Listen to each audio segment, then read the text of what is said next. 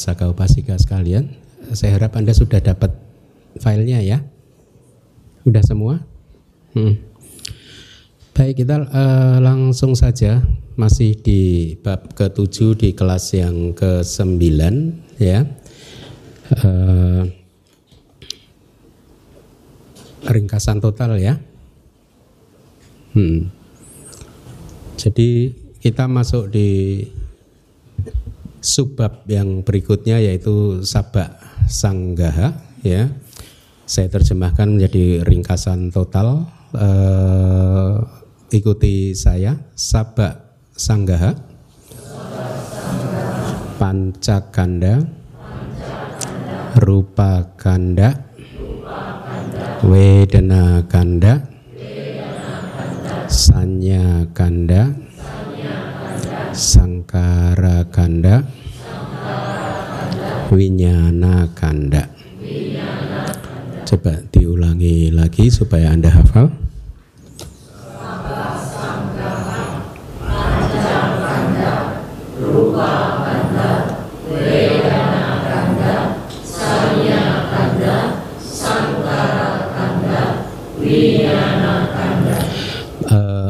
Bahasa Indonesianya hafal? Apa itu? Pancakanda apa? Terus yang itu? Ya bareng-bareng yuk. Apa itu? Rupa kanda. Terus? Terus? Terus? Iya, terus? Iya.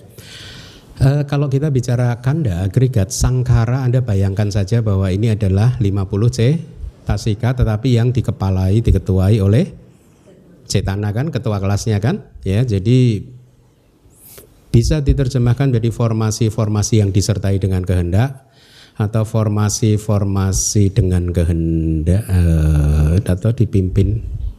Saya kayaknya di suta itu menerjemahkan istilahnya ini.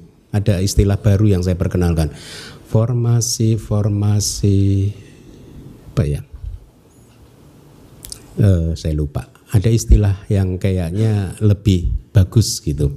Tapi Anda pahaminya seperti itu ya, bahwa sangkara kanda ini adalah agregat formasi-formasi yang dipimpin oleh cetana ya, yang di apa?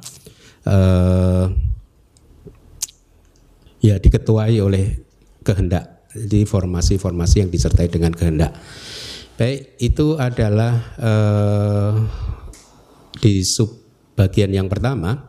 Jadi lihat terjemahannya mohon PIC kan. Di dalam ringkasan total lima agregat. Agregat materi, agregat perasaan, agregat persepsi, agregat formasi-formasi mental dan agregat kesadaran. Baik, terima kasih. Penjelasannya mari kita lihat uh, agregat adalah ini definisinya ya. Jadi berbagai macam damak yang mirip. Jadi maksudnya yang mirip adalah kalau kita bicara rupa kanda, agregat materi berarti ini adalah berbagai jenis materi ya yang dipilah-pilah dan dibedakan ke dalam masa lalu, masa depan, masa kini dan seterusnya yang diambil bersama dalam arti sebagai tumpukan ini sebenarnya terjemahan bahasa palinya ya. Tapi Anda memahaminya bahwa kanda istilah kanda yang kita terjemahkan menjadi agregat karena saya mengikuti uh, term bahasa Inggris ya. Sebenarnya artinya adalah bisa diartikan juga sebagai kumpulan satu kelompok kumpulan tikmas uh, beberapa benda yang mirip misalkan jeruk gitu, sebelas jeruk dimasukkan dalam satu keranjang. Nah, satu keranjang itu disebut ganda gitu ya. Atau tumpukan atau massa. Ya, massa atau uh, ya agregat gitu. Karena dulu saya dari ini ya teknik ya. Agregat itu kan bahan-bahan uh, apa kalau mau bikin campuran semen itu kan agregatnya 321 misalkan. Eh, apa ya? 321 itu berarti pasirnya 3 kapurnya 2 semennya satu takaran. Itu disebut agregat itu agregat beton ya jadi eh, Anda harus memahami sekarang bahwa disebut agregat adalah karena ini merujuk kepada dama-dama yang satu mempunyai kemiripan yang dipilah-pilah dan dibedakan ke dalam masa lalu dan seterusnya. Ada berapa pembedaan di kitab kita? Ingat nggak? Sebelas apa saja? Masa lalu, masa depan, masa kini, Atita anagata pacupana ajata wabahidawa internal dan eksternal. Olarikawa sukumawa yang kasar dan yang halus hinawa panitawa. Inferior dan superior. Yang dure santi eh kok sembilan aja Coba dihitung lagi. Masalah atita, atita, atita, anagata, pacupana, masa lalu, masa depan, masa sekarang. Aja tawa, bahidawa, internal dan eksternal. Olarikawa, suku mawa, ya, kasar dan lembut. Hinawa, panitawa, inferior dan superior. Yang dure santik Dura Santika bahasa palinya jadi. jadi jauh dan dekat. 11 ya, hafal ya. Nah, materi apa pun yang berasal dari 11 kelompok ini dikumpulkan semua di dalam satu keranjang, satu kelompok, itulah yang disebut agregat. Ya. Sebenarnya klasifikasi 11 11 klasifikasi ini sudah mencakup keseluruhannya, sudah tidak ada lagi di luar 11 ini. Ya. Uh, walaupun definisi dari agregat itu seperti itu, tetapi pada saat kita sedang merujuk kepada satu individu rupa pun itu termasuk juga rupa ganda. Jadi tidak harus berasal dari 11 klasifikasi baru disebut kanda, tidak. Satu individu rupa pun itu pun bisa disebut kanda. Kalau kita bermeditasi kan begitu. E, pada saat misalkan diminta untuk mengamati nama rupa kan akhirnya kita akan uh, pengetahuan wipasana kita akan memberitahu kita bahwa oh perasaan yang baru muncul ini wedana kanda, persepsi tentang objeknya itu adalah sanya kanda. Itu kan individu-individu cetasika saja, satu aja. Ya, tidak harus dari 11 klasifikasi tadi untuk bisa disebut sebagai agregat ya. Walaupun definisinya seperti itu. Paham ya maksud saya ya? Oke. Okay. Nah, uh, Uh, iya, saya sudah meinikan apa dari kamus besar bahasa Indonesia sebenarnya mungkin uh, penting nggak penting sih, tetapi uh, kira-kira dengan disebut sebagai agregat pun itu memenuhi syarat definisi kanda atau kanda juga bisa disebutkan sebagai masa gitu. Jadi kalau kamus besar bahasa Indonesia masa double S itu adalah sejumlah besar benda, zat dan sebagainya yang dikumpulkan, disatukan menjadi satu dalam, satu kesatuan. Itu masa. Jadi kanda juga bisa diterjemahkan menjadi masa. Uh, Anda juga harus memahami bahwa agregat itu walaupun kita menyebutnya sebagai agregat tetapi terminologi agregat sendiri itu bukanlah satu wujud yang nyata. Ya.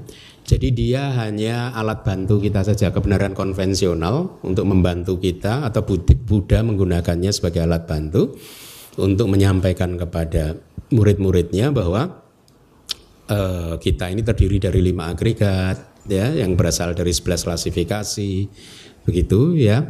Uh, jadi agregat itu bukanlah sesuatu yang hakiki ya.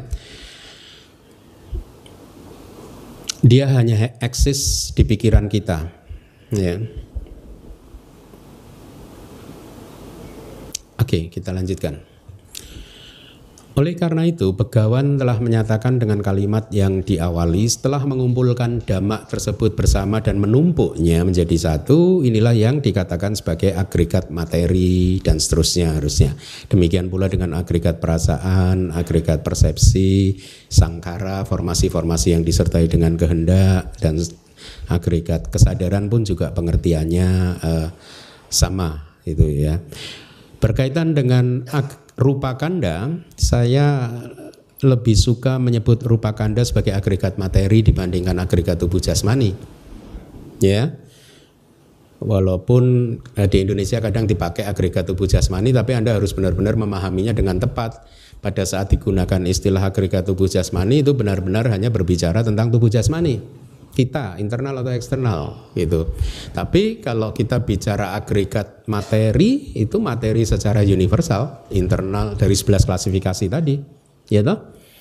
Jadi kalau Anda bermeditasi dan melihat e, rupa arah mana misalkan objek bentuk itu pun juga termasuk rupa kanda. Padahal dia ada di luar tubuh jasmani. Anda sedang menganalisa sada suara di yang masuk ke telinga Anda, Anda analisa itu pun juga rupa kanda. Ya. Jadi eh, saya rasa menerjemahkan rupa kanda sebagai agregat materi lebih bagus dibandingkan diterjemahkan jadi apa? tubuh jasmani, ya. Jadi rupa kanda agregat materi itu tidak lain dan tidak bukan adalah 28 jenis materi atau rupa ya masing-masing bisa disebut sebagai rupa kanda. Sekali lagi, tidak harus menunggu sampai terpenuhinya 11 klasifikasi. Wedana kanda apa? Wedana, ya, cetasika wedana. Cetasika wedana yang dikumpulkan jadi satu yang dari 11 klasifikasi tadi. Atita, anagata, pacupana, ajata, wabahidawa, dan seterusnya. Paham ya? Kalau sanya kanda, cetasika persepsi, sangkara kanda, ya 50 cetasika, ya winyana kanda, berapa cita? Hmm? Kalau kita bicara kanda, maka ini mencakup semua 89 atau 121 cita. Nanti upadana kanda akan beda lagi. Winyanupadana kanda akan beda lagi ya. Jadi untuk sementara ini kalau kita bicara winyana kanda maka dia mencakup 89 atau 121 cita semuanya. Itu termasuk winyana kanda. Kalau upadana, winyanu upadana kanda beda lagi. Dia hanya logia cita nanti. Nanti akan saya jelaskan. Selanjutnya, agregat-agregat tersebut dikatakan hanya ada lima. Nah ini menarik ini, ya. Anda boleh hafalkan ini. Jadi ini masing-masing adalah perumpamaan untuk agregat, untuk kanda. Sebagai bejana, ikuti saya, bejana. Bahasa palinya lihat mirip kan bahajana. Ya, saya terjemahkan bejana ya mirip. Sebenarnya saya sudah menemukan beberapa lumayan banyak sih kata-kata Pali yang mempunyai kemiripan dengan bahasa Indonesia. Artinya bahasa Indonesia mengambil dari Pali ya, karena dia lebih tua kan. Makanan bujana kari bianjana. Anda tahu kari kan ya? Kari ya bumbu itu ya semacam apa ya yang bikin makanan makanan tambah jadi enak gitu kan? Tukang masak batak karaka. Seorang yang makan bunjaka. Lihat yang sudah belajar Pali tahu kalau kata kerja makan apa bunjati. Kalau ti-nya diganti ka menjadi jadi kata benda, kata benda yang makan. Ya, seseorang yang makan itu bunjaka ya. Jadi kita hafalkan bhajana, bojana, bianjana, bata karaka, bunjaka. Nah ini lima ini logikanya bagus ya uh, yang disampaikan di Abhidhamma ya uh, khususnya Wibawinitika ya dia mengikuti uh, logika berurutan seperti ini nanti seperti yang Anda lihat di slide berikutnya. Jadi materi atau dalam kurung tubuh jasmani sekarang karena sedang bicara tubuh jasmani kan ya karena menjadi penopang untuk perasaan. Kalau nggak ada materi, nggak ada tubuh jasmani, perasaan juga nggak bisa muncul. Sebenarnya juga persepsi nggak bisa muncul juga sih, ya maka dia menyerupai bejana. Bejana itu tahu nggak sih tempat tempat untuk menampung sesuatu itu loh, ya? Kayak apa sih bejana tahu ya? Hmm. Nah, jadi tubuh jasmani kita ini diibaratkan seperti bejana, sebagai tempat untuk menampung sesuatu. Di sini dikatakan sebagai tempat untuk menampung perasaan. Kenapa? Karena perasaan itu adalah seperti makanan. Lihat yang di bawahnya itu. Ya, jadi ini bejana untuk menampung makanan. Ya, bejananya adalah tubuh jasmani, makanannya adalah perasaan. Paham ya? Karena harus dinikmati. Anda harus hati-hati di sini. Eh, kalau di buku-buku pertama, buku cetasika juga perasaan itu uh, hmm? Perasaan saya terjemahkan bukan yang harus dinikmati tetapi yang menikmati kan? Ya kan? Karena itu saya mengikuti saya do saya dulu gitu. Ya. Tetapi di sini ternyata ini diterjemahkan jadi pasif. Ya. Kalau saya do saya dulu bila mengatakan saya ingat persis itu wedana uh, wediati mediati bisa diterjemahkan menjadi aktif juga. Makanya saya cenderung setuju dengan beliau dan di buku manual Abhidhamma yang kedua saya terjemahkan jadi sesuatu yang menikmati objek karena memang faktanya dia adalah seperti ingat nggak perumpamaan Wedana di bab kedua seperti raja kan ya yang yang masak siapa hmm? yang masak tukang masak kan si tukang masak begitu masak untuk raja dia hanya mencicipi sedikit aja untuk memastikan makanannya enak kan. Tetapi yang menikmati makanan sepenuhnya siapa? Si raja kan. Makanya saya setuju dengan Seado. Jadi perasaan tidak diterjemahkan jadi sesuatu yang harus dinikmati, tetapi yang harus menikmati. Tapi sekarang kita bertemu di Wibawinidika, kembali lagi menjadi pasif. Yang harus dinikmati itu karena harus dinikmati gitu. Dia memberi perumpamaan seperti makanan ya jadi jangan bingung nggak apa-apa ada perbedaan-perbedaan seperti ini saya rasa ini hanya cara wibawinidika saya nggak tahu di di di di kitab komentar dari Abhidhamma Pitaka apakah ada seperti ini? Sepertinya tidak. Sepertinya tidak. Jadi ini mungkin cara dari Wibawinidika untuk membangun logika tentang pancakanda. Paham ya? Jadi tubuh jasmani sebagai bejana perasaan sebagai makanannya persepsi sebagai karinya. Paham ya? Anda itu menyukai sesuatu karena ada kari persepsi. Kalau persepsi Anda positif, apa yang Anda pikirkan, Anda lihat, Anda dengar enak kan? Ya enggak? Kalau persepsinya negatif, pahit semua ya. Meskipun objeknya sama ya. Betul enggak? Karena ini karinya nih, persepsi gitu ya. Nah, jadi makanan ini menjadi enak atau tidak enak karena perbedaan persepsi. Anda harus perkuat pemahaman yang dalam tentang ini ya sehingga Anda tidak mudah lagi tertipu oleh persepsi objek yang sama kalau persepsi Anda berubah rasanya beda. Betul? Ya.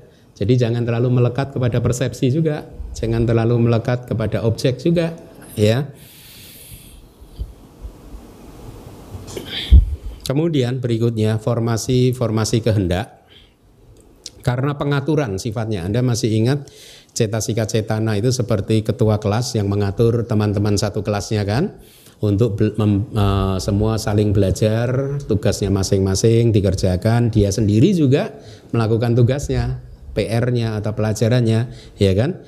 Maka di sini karena pengaturan kualitasnya uh, dalam konteks pengaturan dia menyerupai tukang masak. Jadi sudah mulai paham ya? Tubuh jasmani ini seperti bejana, perasaan itu seperti makanan, persepsi seperti kari, cetana, uh, sangkara kanda seperti tukang masak ya yang memasaknya. Wah, ini persepsinya lagi positif nih rasanya makanannya enak nih. Lalu melakukan karma. Bisa loba dosa moha atau aloba dosa moha, amoha tergantung. Ya. Akhirnya berdasarkan perasaan yang muncul dibantu dibumbui oleh persepsi karma tercipta. Seseorang melakukan karma. Ya.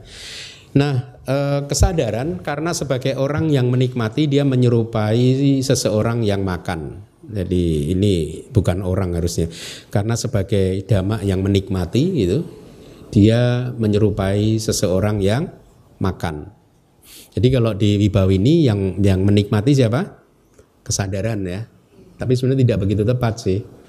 Harusnya lebih benar seperti raja itu. Itu lebih benar. Tapi nggak apa-apa karena saya rasa ini cara dari uh, beliau uh, yang menulis Wibawinidika untuk membangun logika tentang empat agregat.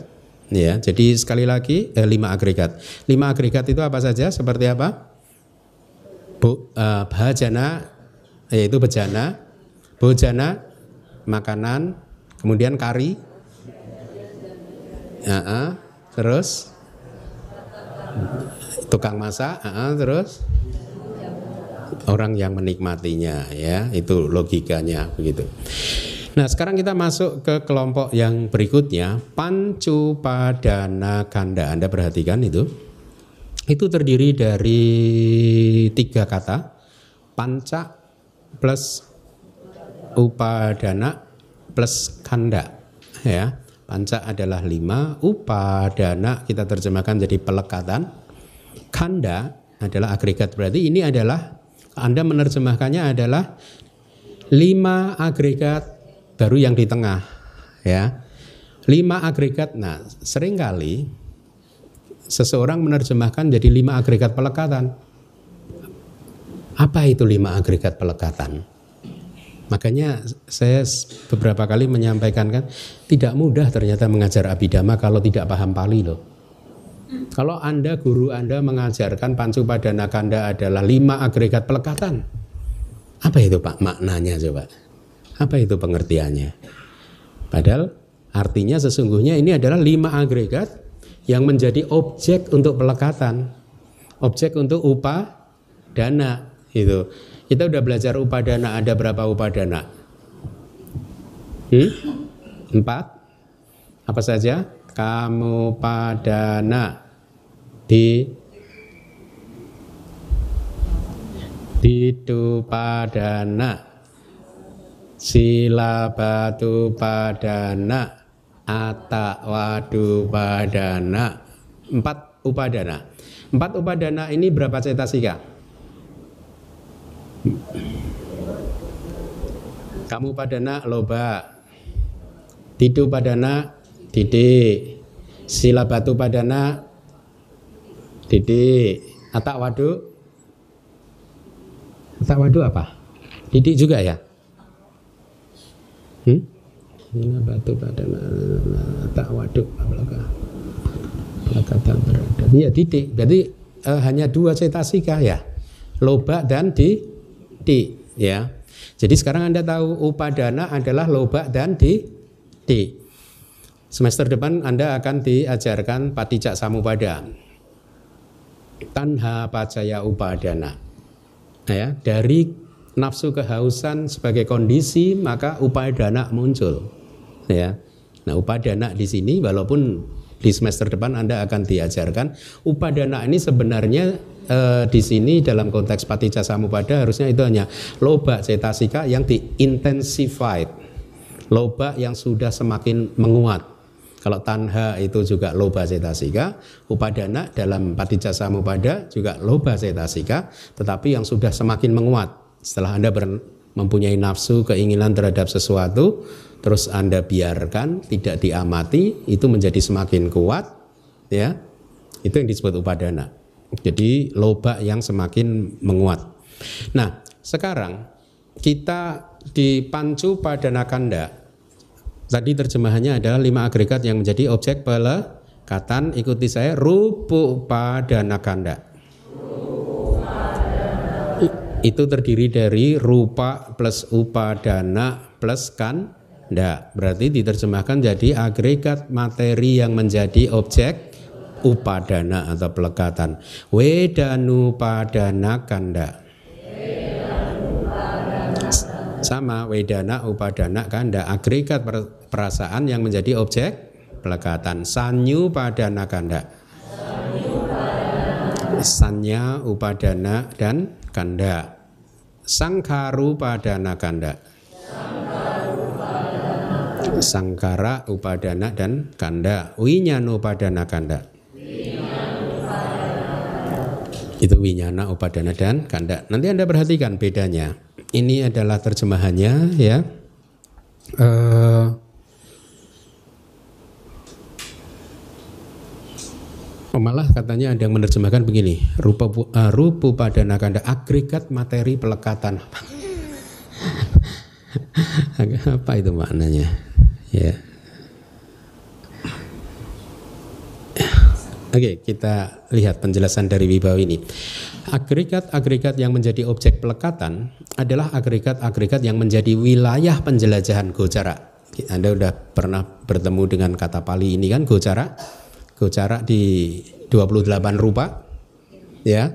Materi objektif uh, kalau bahasa Inggrisnya objective field sih sebenarnya, wilayah untuk objek yang menjadi objek Uh, tapi sebenarnya arti dari go cara itu kayak wilayah penjelajahan. Jadi contohnya go, Anda tahu go nak udah ketemu nggak di bahasa Pali? Lembu ya. Jadi go ya Anda ingat go cara, guna cara. Cara itu kayak mengembara. Pengembaraan lembu. Jadi tempat untuk jadi ini kayak kayak kayak bahu bihi juga ini mungkin tempat di mana lembu mengembara untuk mencari makan. Makanya saya terjemahkan jadi wilayah penjelajahan kan. Wilayah penjelajahannya apa? Siapa? Wilayah penjelajahannya kalau kita bicara rupa, gocara rupa itu adalah wilayah penjelajahannya kesadaran. Ya kan? Kesadaran mengambil dia sebagai objeknya kan? Ya, kalau di sini agregat-agregat yang menjadi objek pelekatan adalah agregat yang menjadi wilayah penjelajahannya pelekatan. Paham? Mirip logikanya dengan gocara rupa ya. Jadi di sini wilayah penjelajahan penjelajahan untuk upadana upadana ya, pelekatan pelekatan. Mereka yang diambil karena menjadi objek untuk pelekatan dikatakan hanya ada lima yaitu materi, perasaan, persepsi dan seterusnya. Oleh karena itu beliau berkata dengan kalimat yang diawali agregat materi yang menjadi objek pelekatan ya. Nah, jadi eh, di sini eh, kenapa dibedakan antara kanda dan upadana kanda ya? Karena Buddha bertujuan untuk meringkas semua dhamma-dhamma yang mirip ya tetapi dibedakan. Yang satunya adalah yang disertai dengan asawa. Asawa itu adalah noda batin ya ada empat asawa kan? Eh, yang disertai ataupun tidak disertai dengan asawa tanpa dibeda-bedakan ya. Jadi kalau kita bicara ultimate atau realitas hakiki yang disebut agregat yang tidak dipisahkan atau dibedakan berdasarkan ini disertai asawa atau tidak maka kita merujuk kepada kanda atau upadana kanda. Hmm, kanda yang umum kan karena dia mencakup 89 semua kan sama 121 cita semua di, di, di tercakup dalam uh, winyana kanda. Akan tetapi dengan tujuan untuk memperlihatkan ruang lingkup objek wipasana yang selalu disertai dengan asawa, maka upadana kanda diajarkan oleh Buddha. Ya, jadi paham? Ya, Upadana kanda adalah objek wipasana kita. Sebenarnya kalau kita bicara objek wipasana adalah nama rupa. Tapi kalau nama rupa itu kita pahami sebagai pancakanda, nggak tepat juga. Kenapa? Karena logo taracita dan cetasika yang berasosiasi dengannya tidak bisa di luar wilayahnya wipasana. Wipasana hanya mengamati objek-objek duniawi.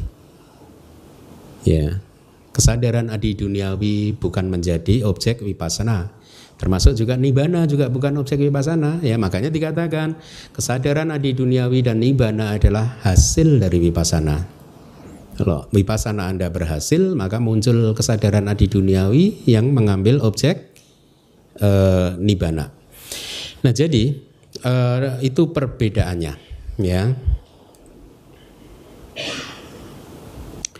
Lalu kalau tadi dikatakan bahwa upadana kanda hanya, uh, hanya berbeda di winyanupadana kanda kan ya? Maka dengan kata lain untuk agregat-agregat yang lain Anda juga pahami perasaan. Kalau kita bicara wedanu padana kanda perasaan yang kayak apa? Perasaan yang muncul dengan kesadaran duniawi perasaan yang muncul di kesadaran adi duniawi tidak bisa disebut sebagai Wedanupadana kanda. Paham? Demikian pula dengan persepsi. Persepsi yang muncul di kesadaran adi duniawi bukan sanyu pada nakanda. Demikian pula dengan sangkara. Sangkara yang muncul di kesadaran adi duniawi bukan upadana kanda. Itu ya. Nah, eh, tapi bagaimana dengan materi lalu? Materi bisa dibedakan antara upadana dan kanda biasa atau tidak? Hmm? Hmm?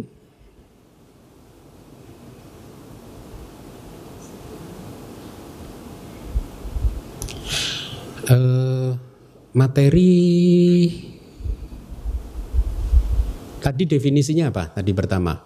Disebut kanda ya itu pada saat kita tidak membedakan sesuatu yang disertai dengan asawa dan E, tidak ya. Tapi kalau bicara upadana kanda kita bicara ses, e, dharma yang hanya disertai dengan asawa kan? Paham? Nah sekarang materi itu apa?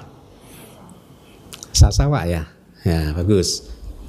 Anda masih ingat pelajaran bab 6 ada enam klasifikasi sasawa kemudian apa e, logia ya kan kama wacara itu ada enam, enam, enam apa itu Eh, enam kelompok ya, enam definisi dari materi gitu.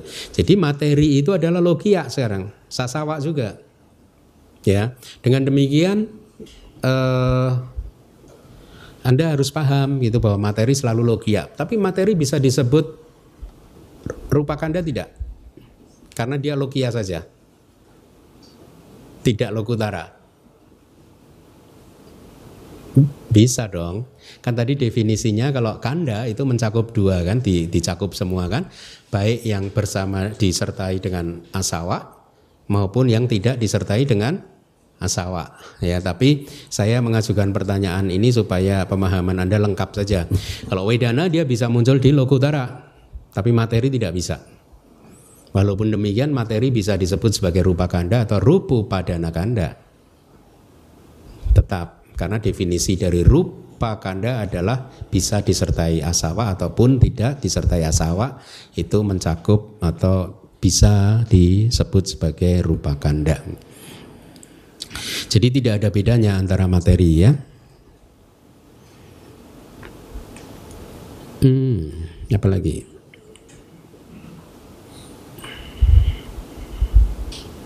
Oke, kita lanjutkan. Kita masuk ke klasifikasi yang berikutnya. Dua dasa yatanani. Ikuti saya. Terdiri dari dua kata itu dua dasa plus ayatana. Tapi ini ayatanani berarti plural, uh, jamak. Dua dasa adalah dua belas. Ayatana saya terjemahkan menjadi landasan indriawi. Ini pun juga mengikuti biku body saya.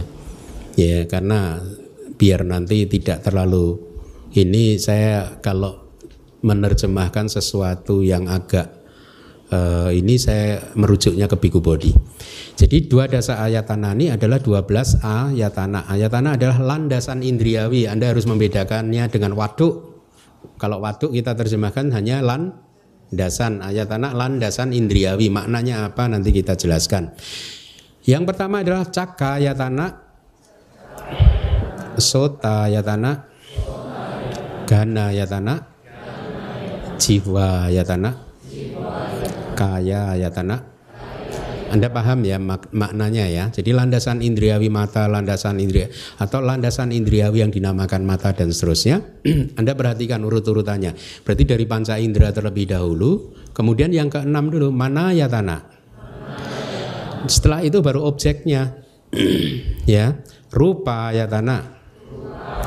Sadda ya tanah ganda yatana rasa yatana potaba yatana dhamma yatana jadi Anda perhatikan 12 eh, tanah atau landasan indriawi ini cara menghafalnya begitu. Jadi dari eh, apa eh, internalnya dulu, baru kemudian eh, kalau disebut eksternal dhamma ayat tanah bisa internal juga dari landasan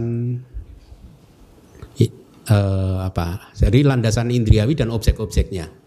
Ya, jadi Anda mudah cakaya tanah setelah pancakanda berarti mana ya tanah kan? Terus objeknya rupa ya tanah sada ya tanah ganda ya tanah rasa ya tanah kaya eh ya tanah kemudian baru dhamma ayatana.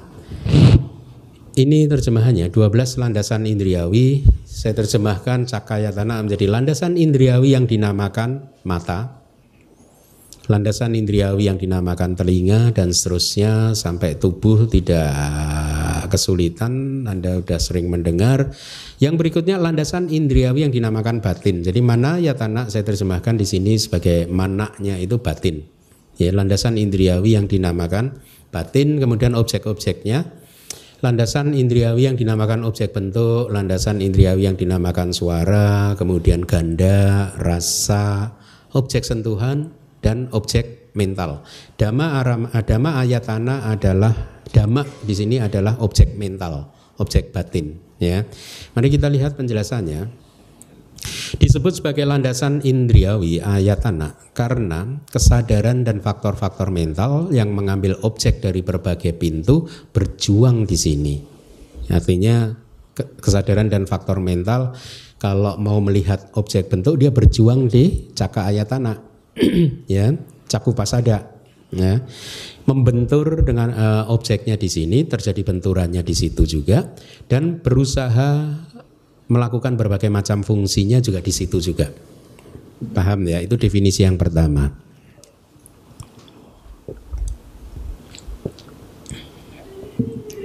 Ayat anak itu sebenarnya juga bisa diterjemahkan menjadi tempat atau lokasi atau landasan, ya.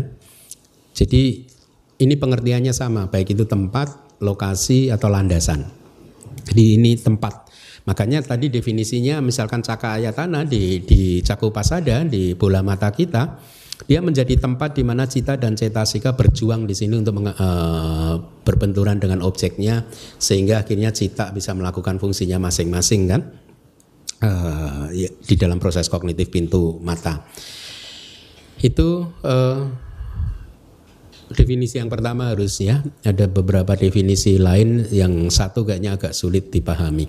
Atau mereka ayat tanani ayat tanah ayat tanah memperluas menyebarkan damak-damak yang memasukinya. Ini yang saya maksud tadi. Saya, saya sempat merenung ini apa maksudnya? Ada yang tahu ini maksudnya?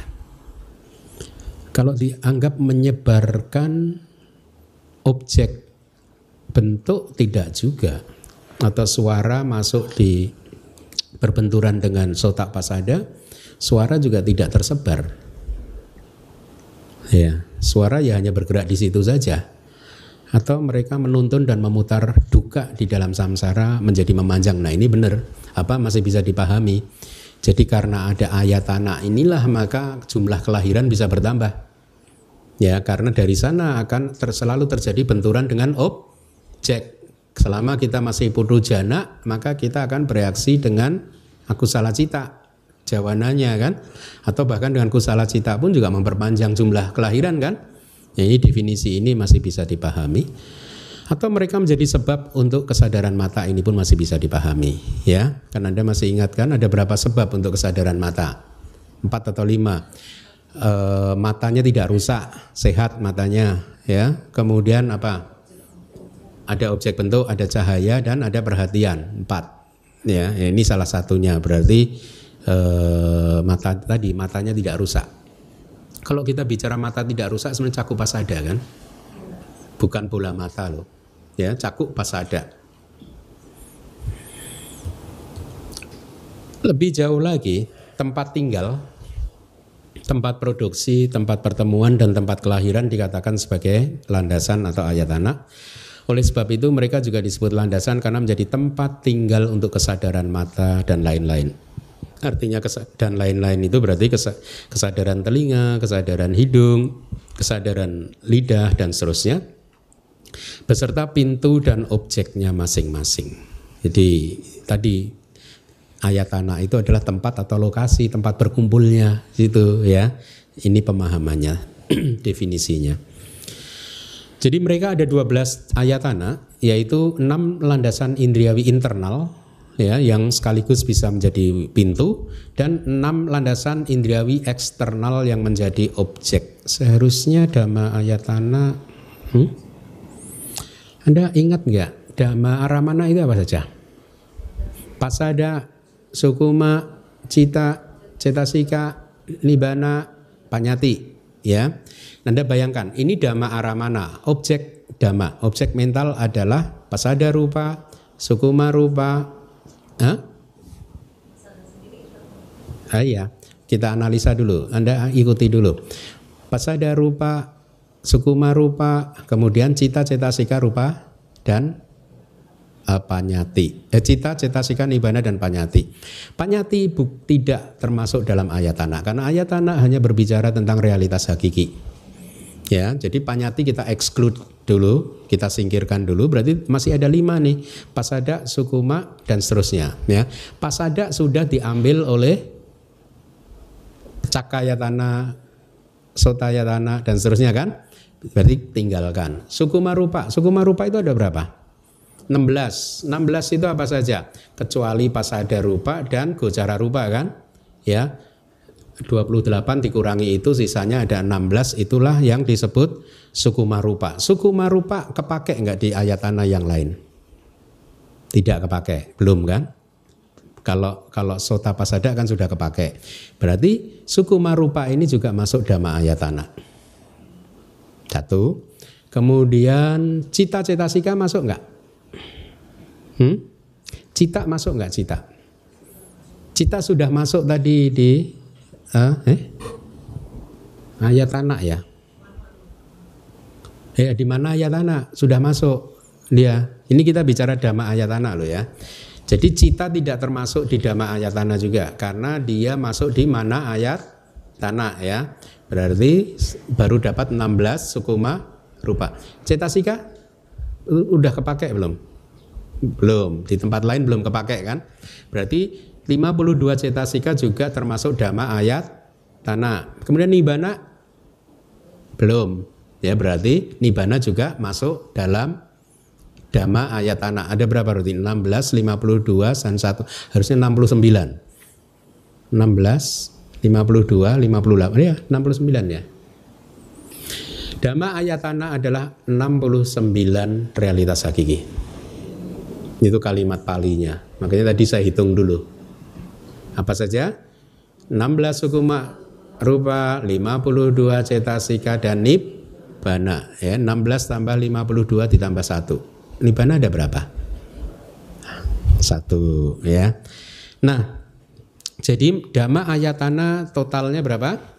69 dhamma. Sekarang mana ayatana? Mana ayatana? Landasan indriawi yang disebut batin ya, yaitu 89 eh, cita ya dan 100 atau 121 bisa dibagi ke dalam berapa elemen? Masih ingat nggak pelajaran bab 3 hmm? elemen? Cita ya uh, cita dulu cita dibagi berapa ke dalam berapa elemen? Tujuh kan? Masih ingat nggak di bab ketiga itu ya uh, apa saja? Hmm? Masa belum? Masa belum sih? Lima elemen kesadaran panca indera, lima. Bab ketiga. Mano datu dan mano winyana datu. Hah? Tujuh kan? Ingat nggak? Elemen panca indera, lima. Mano datu, mano datu elemen batin, ya. Keenam, mano winyana datu. Berarti tujuh kan elemen kesadaran batin. Elemen panca indera berapa kesadaran? Sepuluh. Mano datu berapa kesadaran? Tiga tiga belas. Berarti mano winyana datu berapa kesadaran? Tujuh puluh enam. Tujuh puluh enam ya. Itu adalah kesadaran kalau dibagi ke dalam elemen uh, elemen. Jadi sama, mana ayat anak juga bisa dikelompokkan ke dalam tujuh elemen ini. Ya. Nah sekarang Anda sering kan mendengar kalau dulu di hari Minggu saya ceramah cakunca cakunca rupeca patica caku winyana upajati sering kan anda dengar itu ya cakunca berarti cakungca mata dan rupeca objek-objek bentuk dan patica bergantung bersandar bergantung cakuk winyana upajati cakuk winyana muncul Artinya terjemahannya cakun cak rupe cak pada cak cakuk winyana upajati bergantung kepada mata dan objek bentuk maka kesadaran mata muncul. Nah, Anda bisa analisa sekarang mata itu apa di sini berarti e, cakaya tanah. Objek bentuk apa?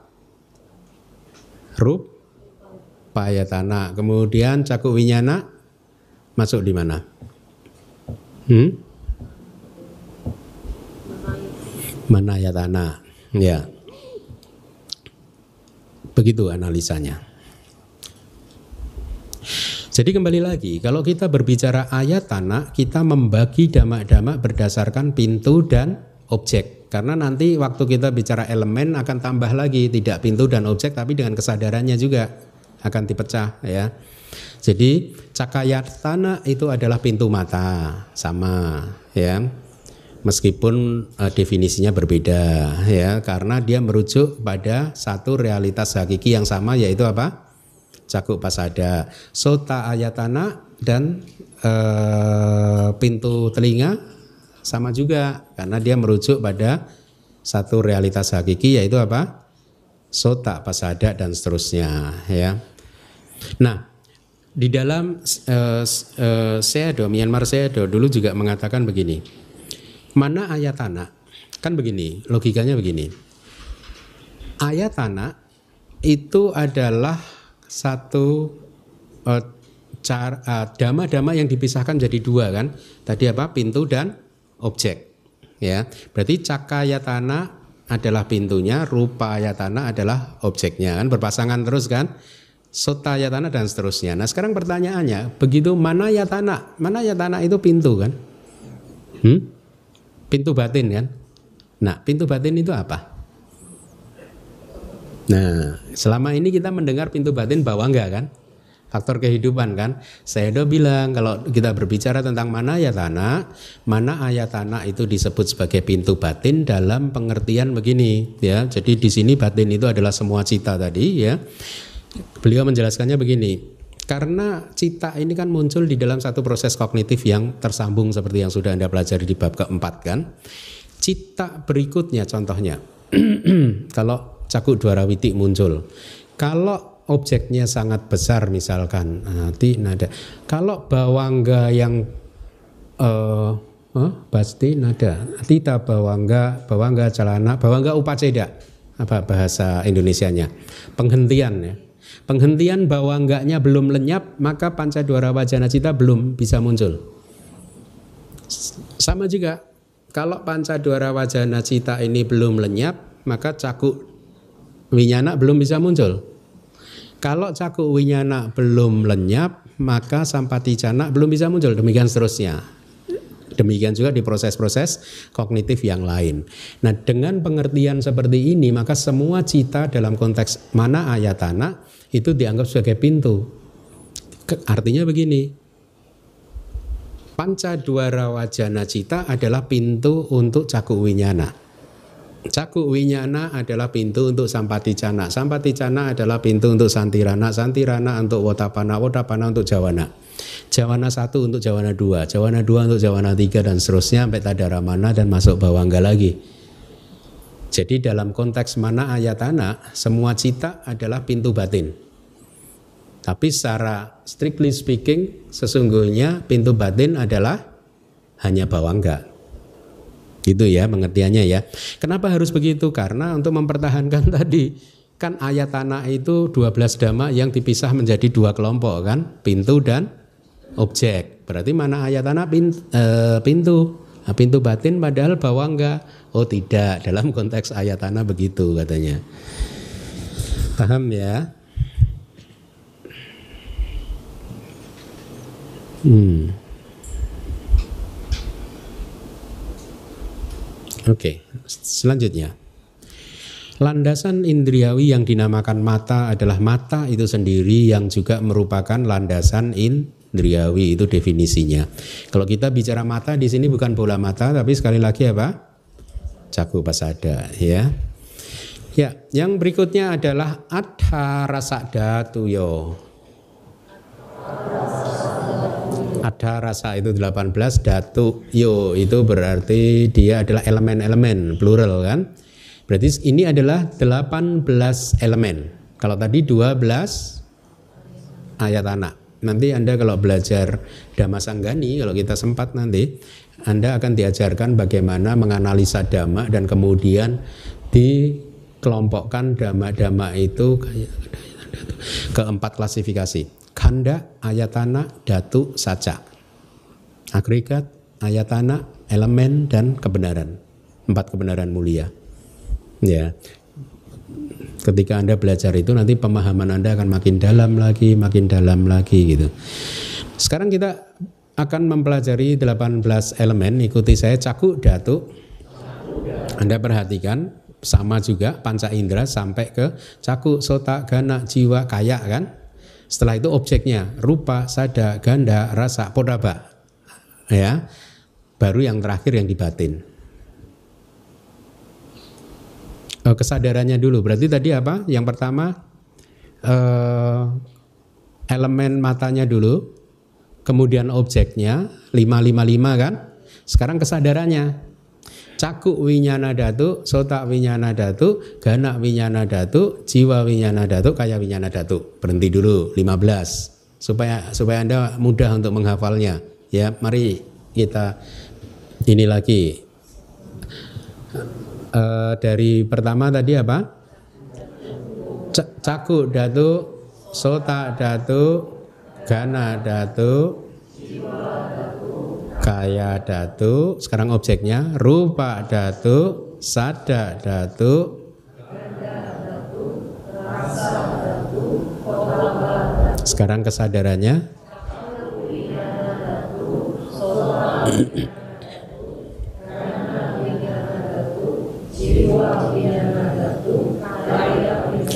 Lima belas selesai baru sekarang aktivitas di batin Aktivitas batin yang disebut sebagai ininya pintunya di sini adalah manodatu. Objeknya adalah dhamma datu. Kesadarannya adalah manowinyana datu. Kira-kira begitu logikanya ya. Jadi manodatu, dhamma datu, manowi nyana datu 18 elemen sudah kita sebutkan ya. Jadi sekali lagi cara menghafalnya yang pertama adalah panca indera, lima yang kedua adalah objeknya masing-masing, lima yang ketiga adalah kesadarannya masing-masing, tiga yang terakhir adalah mano datu, dhamma datu, kemudian mano winya na datu. Ini adalah bahasa Indonesianya, saya rasa tidak perlu dibaca. Uh, ini saya juga masih belum memperbaiki ya. Harusnya elemen yang disebut mata, elemen yang disebut yang dinamakan telinga dan seterusnya ya. Mungkin yang terakhir aja tiga yang terakhir elemen batin, elemen objek mental, dan elemen kesadaran batin. Itu adalah mano datu, dhamma datu, dan dhamma winyana datu. Penjelasannya adalah begini. Elemen-elemen atau disebut sebagai elemen uh, atau elemen-elemen adalah dhamma-dhamma yang membawa karakteristik alamiahnya sendiri. Attano sebawang daren titik datu. Yo, itu definisinya, ya. Dia membawa mem, mem, mem, mem, ya. Anda tahu nggak istilah tipitaka dara? Ya, karena beliau adalah seseorang yang membawa tipitaka ke mana-mana. Dibawa di mana?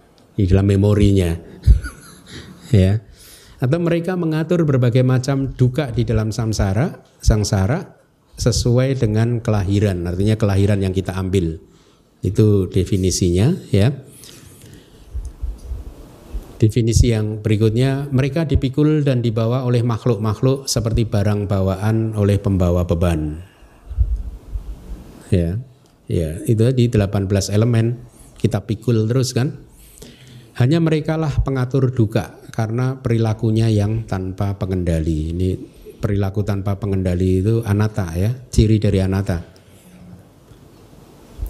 Dengan melalui mereka, duka di dalam samsara mengikuti selaras dengan makhluk-makhluk. Jadi artinya makhluk-makhluk di mana pun lahir sebagai apa pun ya, maka duka ini akan selalu mengikuti, tidak bisa tidak. Tidak ada makhluk yang terbebas dari duka.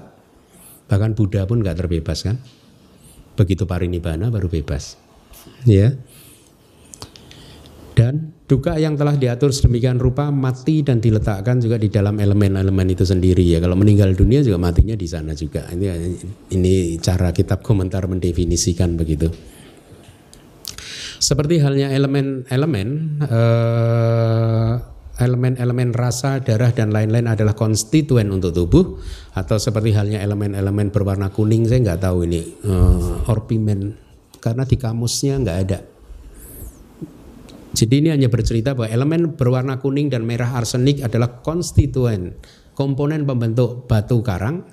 Mereka elemen-elemen tadi datuk tadi yang kita sudah baca ada 18 tadi itu menjadi konstituen untuk damak yang harus di pahami. Itu dari tiga. Kembali lagi, caku datuk itu realitas hakikinya apa? Caku pasada. Sota datuk, sota pasada dan uh, panca indera yang lain itu elemen atau dama-dama atau realitas hakikinya adalah uh, pasada rupa. Ya, kalau rupa datuk apa? Rupa juga kalau kemudian cakup winyana datu ada berapa kesadaran mata? Dua.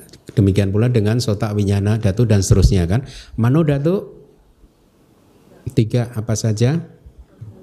Panca dua wajana dan dua sampaticana. Mano winyana datu tadi udah dihitung 76. Dhamma datu sama dengan dhamma ayatana ya dhamma datuk dan dhamma ayatana sama 69 dhamma tadi. Ya. Ya kita lanjutkan sedikit lagi. Ini topik yang berikut ini harusnya menarik. Cat tari Arya Sacani ikuti saya. Ini adalah empat saca itu kebenaran-kebenaran sacani ya Arya suci atau mulia ya sebenarnya Arya itu lebih ke suci gitu ya tapi kita terlanjur memakai mulia nggak apa-apa lah ya. E, berarti ini adalah empat kebenaran-kebenaran mulia. Dukang Arya Sacang. Kebenaran mulia yang dinamakan duka. Duka Samudaya Arya Saca. Kebenaran mulia yang dinamakan Samudaya asal mula duka. Duka niroda Arya saja. Kebenaran mulia yang dinamakan niroda itu penghentian, penghentian duka. Duka niroda gamini padi pada Arya saja. Anda menerjemahkannya dari belakang. Arya saja, kebenaran mulia yang dinamakan jalan atau praktek jalan ya Gamini, Gacati. Nah, ada, denger kan? Nah, ini berasal dari akar kata yang sama harusnya. Berarti jalan yang berjalan menuju ke penghentian duka itu caranya. Ya slide berikutnya udah saya berikan ya. Kita skip aja. Kita lihat sedikit lagi. Kebenaran-kebenaran mulia definisinya disebut mulia atau suci sebenarnya karena kebenaran-kebenaran tersebut membuat makhluk menjadi mulia atau suci ya itu definisinya. Disebut kebenaran karena sifatnya benar dan e, nyata ya. Kita udah belajar di bab pertama dulu ada dua jenis kebenaran ya konvensional dan hakiki ya. Saya sudah jelaskan kan waktu itu bahwa kalau kita bicara kebenaran menurut agama Buddha tidak harus merujuk kepada sesuatu yang agung, yang mulia gitu kan. Karena loba pun itu juga kebenaran. Ya toh? kan bukan hal yang baik kan itu dhamma aku salah dhamma kan tapi itu pun juga kebenaran jadi artinya definisi kebenaran adalah sesuatu yang benar entah itu baik buruk itu disebut sebagai kebenaran. Itu pelajaran bab satu ya. Tapi makanya di sini kayak kebenaran mulia yang eh, kedua misalkan. Asal mula duka itu apa? Kebenaran mulia kedua. Tanha kan? Ya tanha itu kan aku salah cetasika toh? Loba cetasika itu pun disebut kebenaran. Ya. Jadi berbeda kalau mungkin tradisi lain mengatakan kebenaran hanya mencakup sesuatu yang baik tapi di dalam ajaran Buddha tidak harus mencakup pada sesuatu yang baik karena yang tidak baik pun selama itu benar dan nyata maka dia disebut sebagai kebenaran. Nah, empat kebenaran mulia ini adalah inti sari ajaran Buddha. Kalau Anda perhatikan ya, Biku Bodi menulis artikel yang bagus sekali yang saya baca waktu saya masih mahasiswa di Myanmar yang menghubungkan empat kebenaran mulia dan jalan mulia berunsur delapan. Kalau Anda perhatikan, kebenaran mulia yang keempat itu adalah jalan mulia berunsur delapan. Ya. Kemudian faktor jalan yang pertama yaitu pandangan benar yang pertama, pandangan benar itu yang adi duniawi adalah penembusan empat kebenaran mulia. Ya, jadi Biku Bodhi di dalam artikelnya itu bagus. Itu interlock gitu dia bilang gitu antara empat kebenaran dan jalan mulia berunsur delapan. Saya rasa mungkin artikelnya ada di online mungkin internet mungkin tentang jalan mulia berunsur delapan kayaknya judulnya The Eightfold Noble Path gitu kayaknya. Jadi sekali lagi empat kebenaran mulia adalah intisari dari ajaran Buddha yang beliau temukan pada malam penerangan sempurna ya. Beliau tidak merumuskan loh. Beliau menemukan ya. Sebenarnya ini dari dulu sudah ada cuman tenggelam kemudian diangkat lagi oleh eh, Pangeran Siddhartha oleh Buddha Gotama. Jadi empat kebenaran mulia ini menggambarkan problem yang ada di sangsara dan juga solusinya. Ya kalau Anda perhatikan ada problem, ada sebab, ada solusi. Masalah apa? Duka. Sebab dari duka apa? E, tanha kan? Solusinya apa? Jalan mulia berunsur delapan. Kalau udah sembuh, kebenaran mulia yang ketiga. Itu kira-kira ya.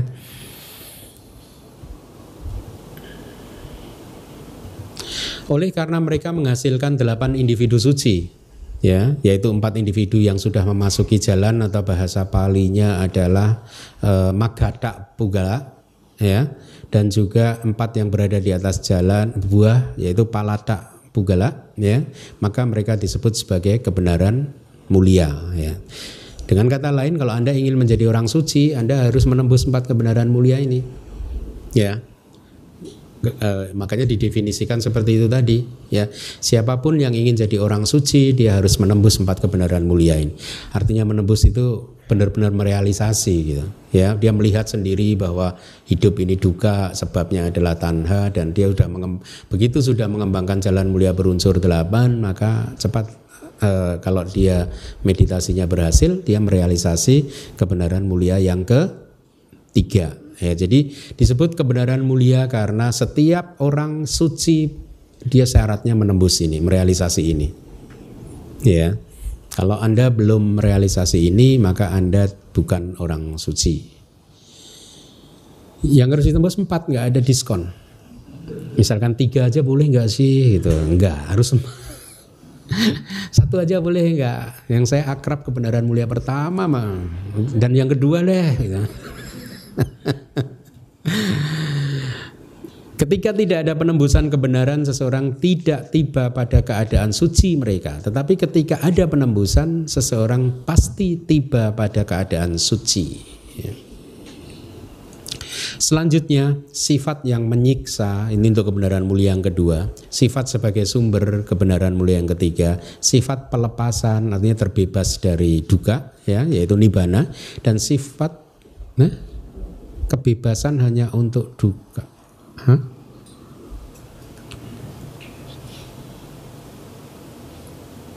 Sifat kebebasan hanya untuk itu yang yang berikutnya itu duka asal mula penghentian dan jalan itu sendiri berarti jalan adalah ciri kebebasan ya Gitu. Ya, begitulah wibawini. Sifat yang menyiksa dan lain-lain bukan sifat yang tidak menyiksa dan lain-lain hanya untuk duka. Ini definisi duka, yaitu sifat yang menyiksa. Nanti akan ada definisi yang lain. Kenapa disebut menyiksa? Karena tersiksa oleh muncul dan lenyap. Begitu kita bicara definisi yang berikutnya tadi, tersiksa oleh muncul dan lenyapnya fenomena, maka segala sesuatu yang muncul dan lenyap itu duka. Jadi maha kusala juga duka. Meta karuna mudita UPK juga duka. Ya, panya juga duka. Kenapa? Karena muncul dan le baru nibana nggak ada muncul dan lenyap. Ya itu nggak ada duka di sana. Oleh sebab itu, karena karakteristik-karakteristik tersebut menyebar di sana di empat kebenaran mulia tadi dan tidak di tempat lainnya, maka hanya mereka lah yang disebut sebagai kebenaran. Alternatifnya, kebenaran-kebenaran mulia adalah kebenaran-kebenaran para Arya karena kebenaran tersebut harus ditembus oleh mereka ya atau kebenaran-kebenaran Arya Hah? Jadi kebenaran mulia adalah kebenaran para Arya karena itu mereka lah yang menembusnya ya atau ditembus oleh sama Sang Buddha ya. Nah, hmm, gimana ini? Atau kebenaran-kebenaran Arya atau sama Sang Buddha.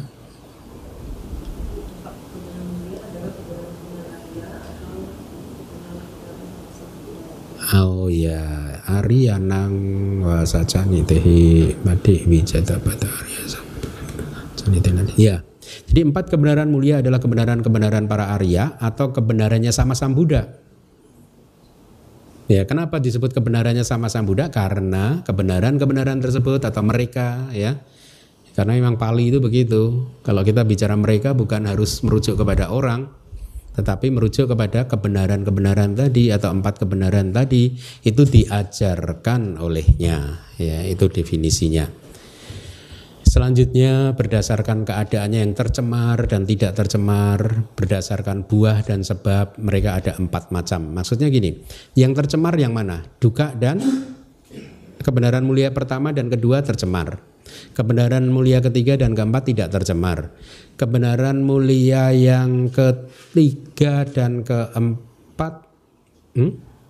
kebenaran mulia yang satu dan eh, yang buah dan sebab Oh kebenaran mulia yang pertama dan kebenaran mulia yang ketiga adalah buah ya kebenaran mulia kedua dan kebenaran mulia keempat adalah sebab ya oleh karena itu beliau telah mengatakan kalimat yang diawali dengan empat kebenaran mulia. Ya, jadi saya rasa kita cukupkan sampai di sini ya. Ini yang terakhir ini menarik Anda harus uh, pahami ya. Jadi kebenaran mulia pertama dan kedua itu tercemar artinya aku salah. Eh, hmm, ya tercemar ya sifatnya tercemar gitu yang tiga dan empat murni Kemudian satu dan tiga adalah buah, dua dan empat adalah sebab. Baik, terima kasih.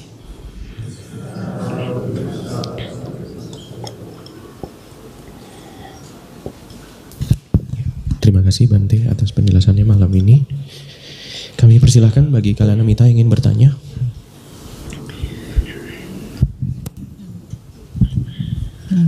Bante, Bante. Hmm. Uh, sebenarnya kan kalau kita udah belajar sampai sekarang kan cakupasada itu bisa jadi duara, bisa jadi watu, bisa jadi ayat tanah. Uh, maksudnya fungsinya untuk membedakan bedakan seperti itu untuk apa ya Bante? Uh, iya karena kadang misalkan kayak di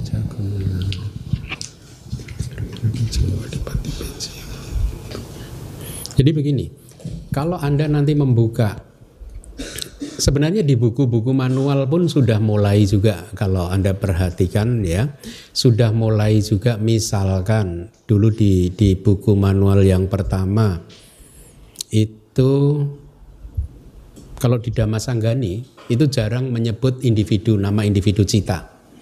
Dia akan menyebut misalkan ini adalah uh, Mano Winyana Datu, misalkan begitu ya. Nah, kalau kita nggak belajar yang seperti ini tadi, kita nggak tahu nih mano winyana datu yang mana nih. Seingat saya di buku manual pertama, kedua itu saya masukkan yang Dhamma Sanggani begitu. Kalau saya tidak salah, bahkan saya beri footnote yang disebut misalkan mano winyana datu di sini adalah ini ini ini ini gitu. Karena pola penyampaian dhamma di Abhidhamma Dasanggaha dan di Abhidhamma Pitaka kadang uh, sedikit berbeda, tapi merujuk pada hal yang sama. Kembali lagi, kita harus ingat bahwa Abhidhamma Sanggaha hanyalah ringkasan. Makanya beliau menggunakan istilah-istilah yang concise gitu. Meskipun saya pernah ditanya oleh salah satu bante dari luar negeri, eh, di mana nama-nama 89 cita itu ada di Abhidhamma Pitaka? Eh, ada, ada sebenarnya di Dhamma Sanggani dan di kitab komentarnya ada nama-nama cita itu. Tetapi dia terberserakan ke sana sini gitu. Di sana sini tidak tidak seperti Abhidhamma Sanggaha ini kan sudah dikumpulkan. Jadi kita mudah untuk untuk mempelajari. Makanya hebatnya Acarya Anuruddha itu beliau mengumpulkan dari semua kitab itu ternyata cita ada 89 saja gitu. Dan 121 gitu Nah jadi begitu karena kadang kita di kitab-kitab Abhidhamma Pitaka maupun kitab komentarnya kita akan bertemu istilah-istilah yang seperti itu tadi. Misalkan uh, uh, misalkan Dhamma Datu. Dhamma Datu itu sering muncul di kitab komentar uh, Abhidhamma Pitaka gitu. Kalau kita nggak paham bahwa Dhamma Datu itu tadi adalah seperti Dhamma Ayatana nah kita akan bingung kan? Karena tidak ada penjelasannya lagi di kitab saya nggak tahu ya karena saya nggak punya kitab sub komentar dari Abhidhamma Pitaka dan sub sub komentar. Setahu saya di kitab komentar nggak ada penjelasan Dhamma Datu. Gitu. Tidak ada penjelasan bahwa ini 69 dhamma seperti yang tadi gitu. Ya. Jadi eh, mungkin itu maksudnya. Kadang kita misalkan bertemu jadi setahu saya di Abhidhamma Pitaka dan kitab komentarnya ya jadi bukan dari Abhidhamma Dasanggaha Wibawini ini uh, istilah-istilahnya seperti ini tadi Dhamma Datu, Dhamma Yatana itu istilahnya gitu. Hmm. Jadi Bante berarti Cakupasada itu boleh kita bilang sebagai tempat diproduksinya cita gitu. Mm -mm. Uh, bisa disebut sebagai tempat ya, tempat diproduksinya cita. Hmm, ya. Jadi sebagai penopang dan juga sebagai cita yang muncul produksi. di proses kognitif pintu mata. Hmm. Oh, uh, hanya yang kesadaran mata kan Bante? Oh ya, Satu, nanti iya. kan ada dibedakan ada yang di hadiah waktu ya. Iya. Hmm, hmm. Uh, ya bisa. Hmm. Terima kasih Bante. Silakan. Kayak di Padana aja, mungkin semester depan. Semester depan kita akan bertemu dengan istilah-istilah ini. Nah, kalau nggak paham bingung lagi nanti. Karena Padana itu dari Abhidhamma Pitaka. Ya. Eh, kalau Patija Samupada masih muda. Padana istilahnya benar-benar murni nanti memakai istilah Abhidhamma Pitaka. Ya. Mano Winyana Datu eh, misalkan ini muncul semua nanti.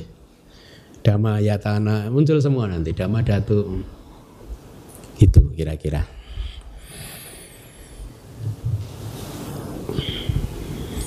Ya, oke. Okay. Kalau sudah kita tutup. Uh, saya baru periksa slide yang tersisa. Ya, satu kelas lagi selesai. Ya, selesai bab tujuh satu tahun lagi selesai tercerak bebas saya dari duka. bab lab. Hah? Oh, proses materi ya. Oke, okay, oke. Okay. Iya. Uh, mm, mm, mm, mm. katanya gitu mempelajari materi lagi katanya. Proses materi. Naskah buku manual 6 udah selesai sih saya kerjakan.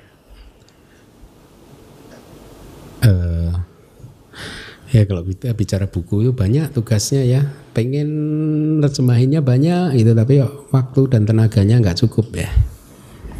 Kayak misalkan bukunya Lady Sayadaw itu saya pengen menerjemahkan. Yang apa? Para mata dipani itu.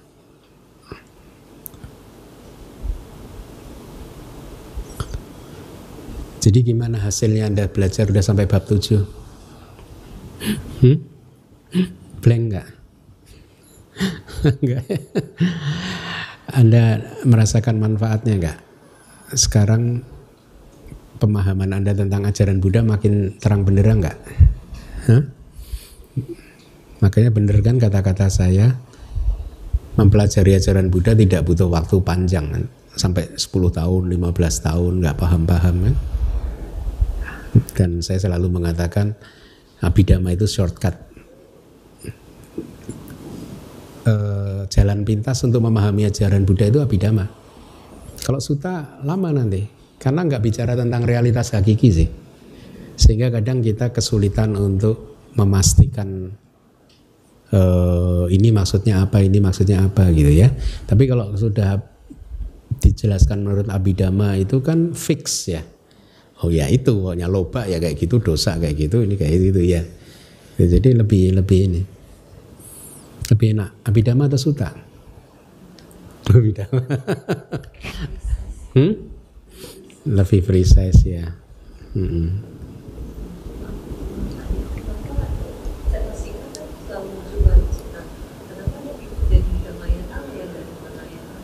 Enggak apa? Oh ya enggak, mana aja tanah hanya cita saja. Mm -mm. Dipisahkan. Mana aja tanah hanya cita saja. Iya sama kan kalau anda mengelompokkan ke winyana kanda kan nggak masuk cetasikanya. Hmm? Ya toh? Karena ini harus dikelompok-kelompokkan jadi dipisah antara cita dan cetasikanya. Oke, kita tutup yuk.